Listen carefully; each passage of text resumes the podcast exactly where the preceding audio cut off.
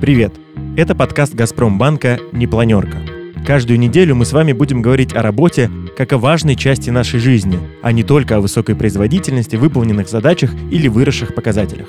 С вами я, психолог и тренер эмоционального интеллекта Елена Мицкевич. И я, человек с переполненной трудовой книжкой Никита Алфимов. Я практикующий психолог, и для меня значимо, чтобы каждый человек ощущал свою ценность. В среднем больше 60 тысяч часов за жизнь человек проводит на работе. Я абсолютно уверена, что у каждого есть право проживать это время счастливо. То есть быть в безопасности, раскрываться, строить нетоксичные отношения с коллегами и начальством.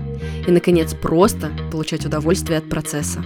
А я, если честно, горжусь тем, что регулярно меняю место работы, ищу то, что мне по душе, был везде. От крупных компаний до маленьких стартапов, работал в найме и на себя, и на самом деле за это время у меня накопилось очень много вопросов и историй.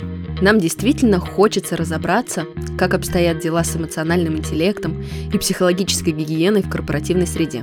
Наши гости, у которых мы будем брать третье мнение, это врачи, ученые, коучи и сотрудники разных департаментов Газпромбанка. Там уверены, что диалог – это двигатель в любом вопросе, руководитель должен быть не контролером, а поддержкой для коллектива. Эмоциональное и психологическое состояние людей здесь ничуть не менее важно, чем их профессиональные компетенции.